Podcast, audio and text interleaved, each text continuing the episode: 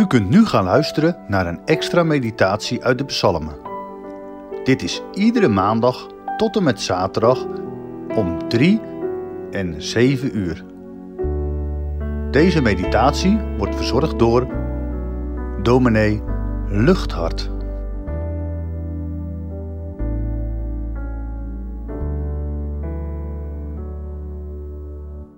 Vanuit mijn studeerkamer wil ik u jou hartelijk groeten. Het is vreemd om elkaar niet te kunnen ontmoeten, maar hoe bijzonder is het om toch met elkaar in de Bijbel te kunnen lezen en na te denken over dat wat God daarin tot ons te zeggen heeft, juist ook in deze moeilijke tijd. Vanmorgen lezen we Psalm 116, vers 1 en 2. Psalm 116, vers 1 en 2. Ik heb de Heere lief, want hij hoort mijn stem, mijn smeekbeden, want hij neigt zijn oor tot mij. Daarom zal ik hem al mijn dagen aanroepen.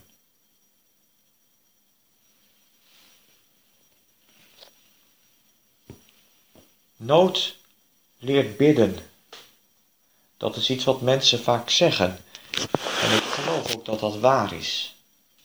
En dat het ook zo is in onze tijd. Dat er naast alle maatregelen die er getroffen worden en er telkens weer volgen van de laatste ontwikkelingen via nos.nl of welk informatiekanaal dan ook, dat er ook heel veel gebeden wordt. De paus deed afgelopen dinsdag een oproep om allemaal om 12 uur s middags het Onze Vader te bidden en op woensdagavond werden overal in Nederland opnieuw de kerkklokken geluid als oproep tot solidariteit en saamhorigheid, maar ook als een oproep tot gebed. En ook morgen zal in heel veel kerkdiensten de nood van allen die zo getroffen worden in deze dagen weer heel indringend voor de Heer worden neergelegd. Nood leert bidden. Misschien bidt u wel de hele dag door. Maar leidt dat dan ook ergens toe? Dat is dan natuurlijk wel de grote vraag.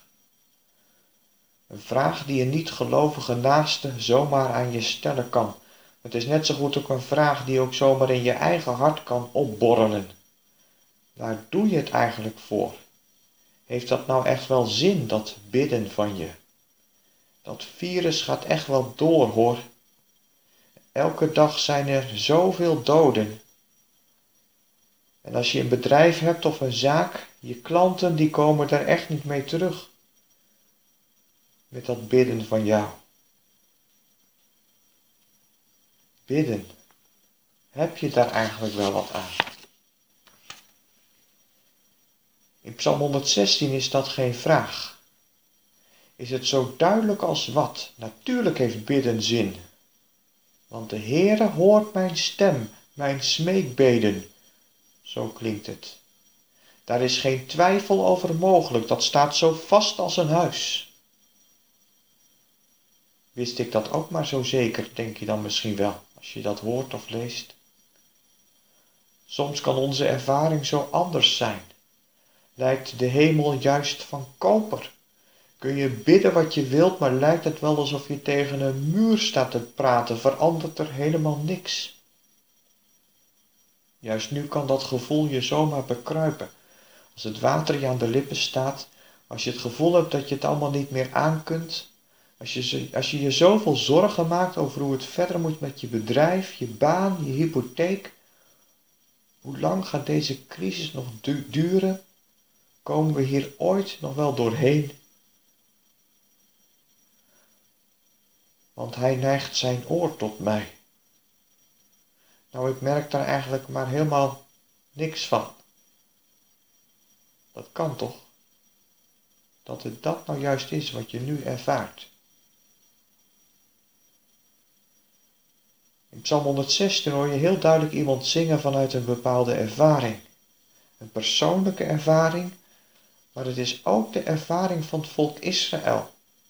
Het is niet voor niets dat juist ook deze psalm een plek heeft gekregen tussen die andere psalmen die men in Israël zong rondom de Pesachmaaltijd. Want was het ook niet de Heere die het zuchten van het volk Israël in Egypte gehoord had? En die toen zijn oren geneigd had tot hun geroep. De Heere, hij had bevrijding gegeven, hij had zijn volk verlost uit hun ellendige slavenbestaan. En ook op andere momenten in de geschiedenis van het volk Israël was het roepen van zijn volk tot in de hemel doorgedrongen en had de Heere naar zijn volk omgezien. Het is dus ervaringskennis waar Psalm 116 van getuigt.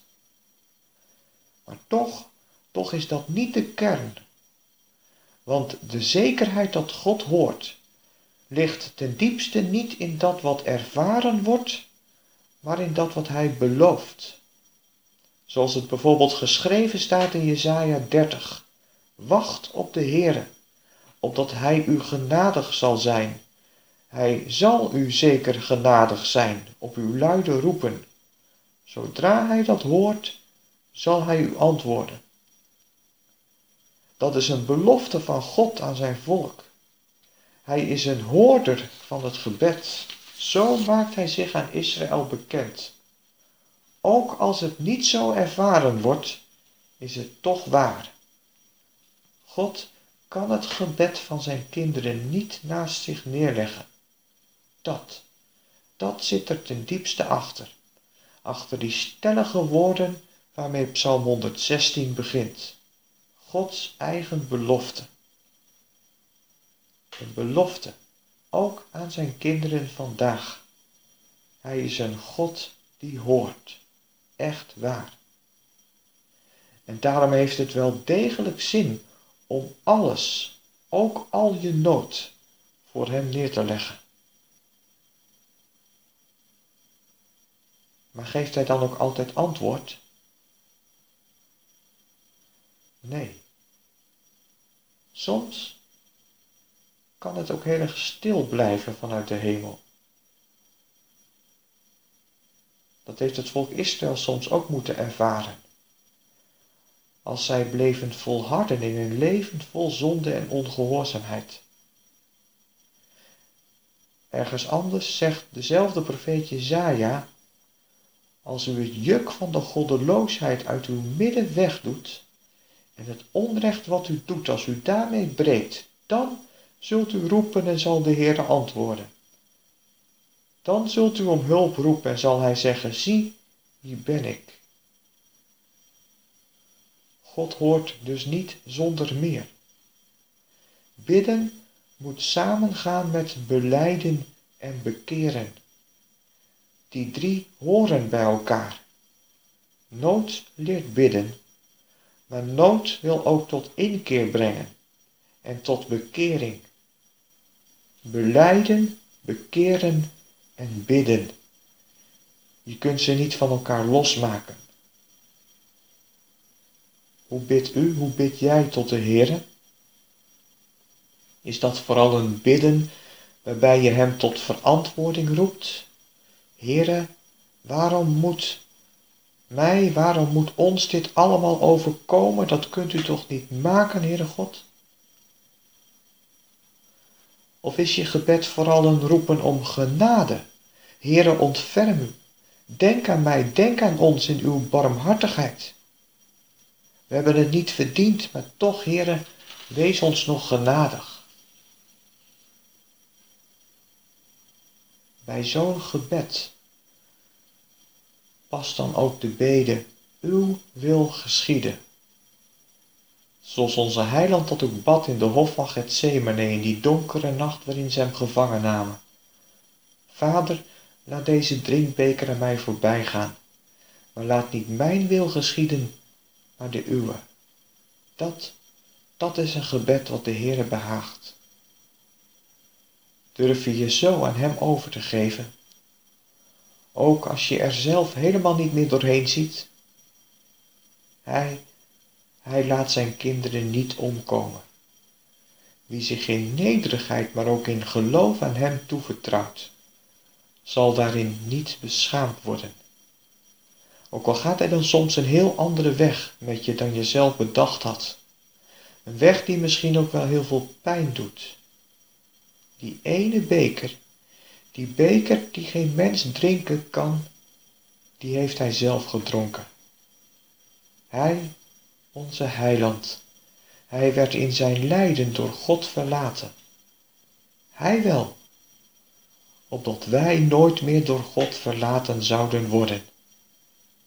Dat is onze troost, hoe de weg ook is die wij moeten gaan. En wat ons daarbij ook allemaal nog te wachten staat. Hij is erbij. En hij hoort. En daarom, daarom zal ik hem al mijn dagen aanroepen. God heb ik lief, want die getrouwe Heer hoort mijn stem, mijn smekingen, mijn klagen. Hij neigt zijn oor, kroep tot hem al mijn dagen. Hij schenkt mij hulp. Hij redt mij keer op keer. Ja, toch wel. Ook al zie ik het misschien niet altijd. Toch mag ik me hieraan vasthouden. Hij maakt zijn woord waar. Hoe dan ook. Amen.